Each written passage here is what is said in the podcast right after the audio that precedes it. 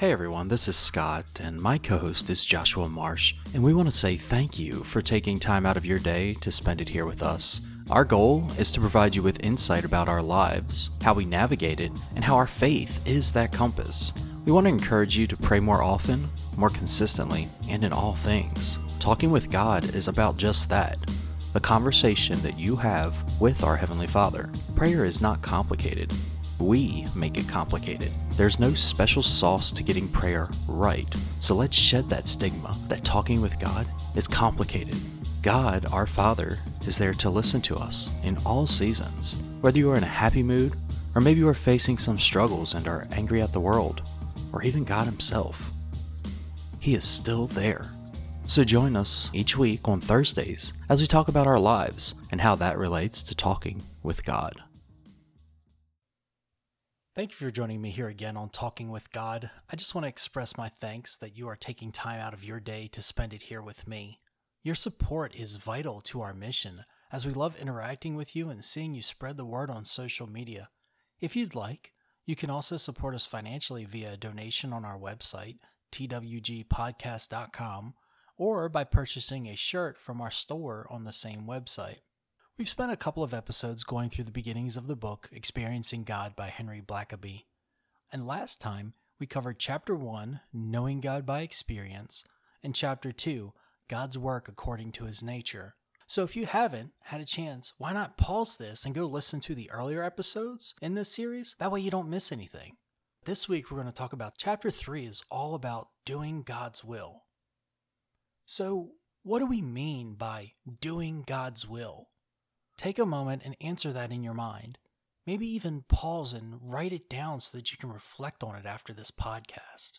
The chapter starts out with John 4, verse 34, in which Jesus says, My food is to do the will of him who sent me and to finish his work. Blackaby talks about this man named Claude King who was fresh out of seminary in 1984. And after he graduated, he and his wife wanted to fulfill their dream of tent making church planners. Claude had taken all of these courses on evangelism and church planning. Basically, if it included those things, he was in that class.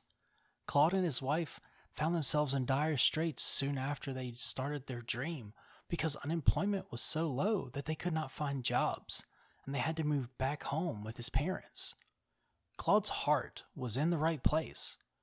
He wanted to reach people for Christ. He wanted to expand the kingdom of God and he was willing to work hard. But the results of his efforts were failure. See, while Claude had admirable efforts, they were misdirected. He was making his own plans and was trying to enlist God's blessing for those plans. But what happened next is proof of God's providence. Claude went to his local association of churches and volunteered to help them with church planning. He shared with the association the need for new church plants and within three months, he had 14 communities needing new churches. Two years later, he and his wife had helped six new congregations become established and employ full time pastors. God did more work in a week than Claude could have done in years with his own effort. Claude soon realized that he had been so busy attempting to do things for God instead of enjoying fellowship with God. Claude's growing, close, love relationship with God allowed him to see the work God began to accomplish in his life. I mentioned this last night at my church's Bible study. We are naturally self centered, it's part of our sin nature. We tend to view the whole world, including God's activities, in terms of our own lives. We find comfort in knowing what to do and how events will affect us before we do them. And we ask, what is God's will for my life? But the question really should be what is God's will? Our natural perspective is inverted and wrong. God has plans for your life, and His desire is for you to become involved in what He is doing to bring salvation to others. Our focus needs to be outward on God and His purposes and not inward on our lives. After all, we can't save anyone. We share the good news, but God does the saving. The next part of the chapter talks about how we like to busy ourselves. And that brings up the phrase, don't just stand there, do something. Well, we humans are industrious folk. We like to fill our lives with tasks. And we think doing all of these tasks are going to please God. And now that behavior includes churches and pastors of churches. But when we live like that, we become fatigued with these Christian duties. And God wants nothing to do with that behavior. Blackaby actually proposes that God is crying out to us don't just do something, stand there. Enter into a love relationship with me. Get to know me. Adjust your life to me. Let me love you and teach you about myself as I work through you. Psalm 37 7 commands us to be still before the Lord. See, we cannot short circuit our relationship with God. Our relationship with God must come first. And Jesus makes this clear in John 15 5 when he says, I am the vine, and you are the branches. The one who remains in me, and I in him, produces much fruit, because you can do nothing without me. Now, that isn't to say that you are paralyzed without Christ. It means that you can do things to stay busy, but almost all of those activities will not have any lasting value for God's kingdom. And Paul even warns us in 1 Corinthians 3, verse 13, that our works will be tested by fire to see if it was done according to God's will. Now, I've told this story in the past, but it's, it's worth repeating. Jesus tells us in Matthew 11, 28 through 30, He said, Come to me, all of you who are weary and carry heavy burdens, and I will give you rest. Take my yoke upon you. Let me teach you, because I am humble and gentle at heart, and you will find rest for your souls. For my yoke is easy to bear, and the burden I give you is light. A yoke is an instrument where two oxen work together. Typically, a young and unexperienced ox is paired up with a seasoned ox so that the younger ox can learn from the seasoned one. Jesus invites us into this relationship, telling us that when we labor where He is already at work, He will accomplish His purposes through us. So, circling back, that basically means that if we as Christians are experiencing this duty fatigue, we need to seriously ask ourselves if we are yoked to the proper master. Our pastor, Mac Jarvis, had mentioned this, and my wife's mentioned it several times before because it's something that's always uh, present in our minds is who's my God today? Is it my ambition? Is it my pride? Is it my need for money? Or is it God? Is it Jesus? Blackaby then talks about the fact that Jesus is our way. He is the sole means of entering the kingdom of God. He explains that the way is different for everyone because we were all unique people. Consider Abraham. He walked by faith and not by sight. God showed him a glimpse of the land of Canaan. And off he went. He picked up everything his family, the people that were around him, all of his sheep and oxen, everything. And God gave Abraham direction every single day. And that kept Abraham in a close communion with him. But it's also the thing that we should be doing every day, asking God, What is your will? What is your will today? Moses was different. God showed him the plan and where they would end up before he went to Egypt. God gave very specific instructions to Ananias about where to find Paul and what to do to heal him in Acts 9, verses 10 through 19. Yet with Andrew in John 1, verse 39, Jesus wouldn't even tell Andrew where he was staying for the evening. But in all of those instances, the people had to remain close to God for their guidance. Even with the apostles, Jesus said, Follow me. And they went. Now, at the end of every chapter, there's a series of questions that are given for reflection. And so, why don't you write these down after I talk about them and reflect on them yourselves? Or pause it after every question before I answer.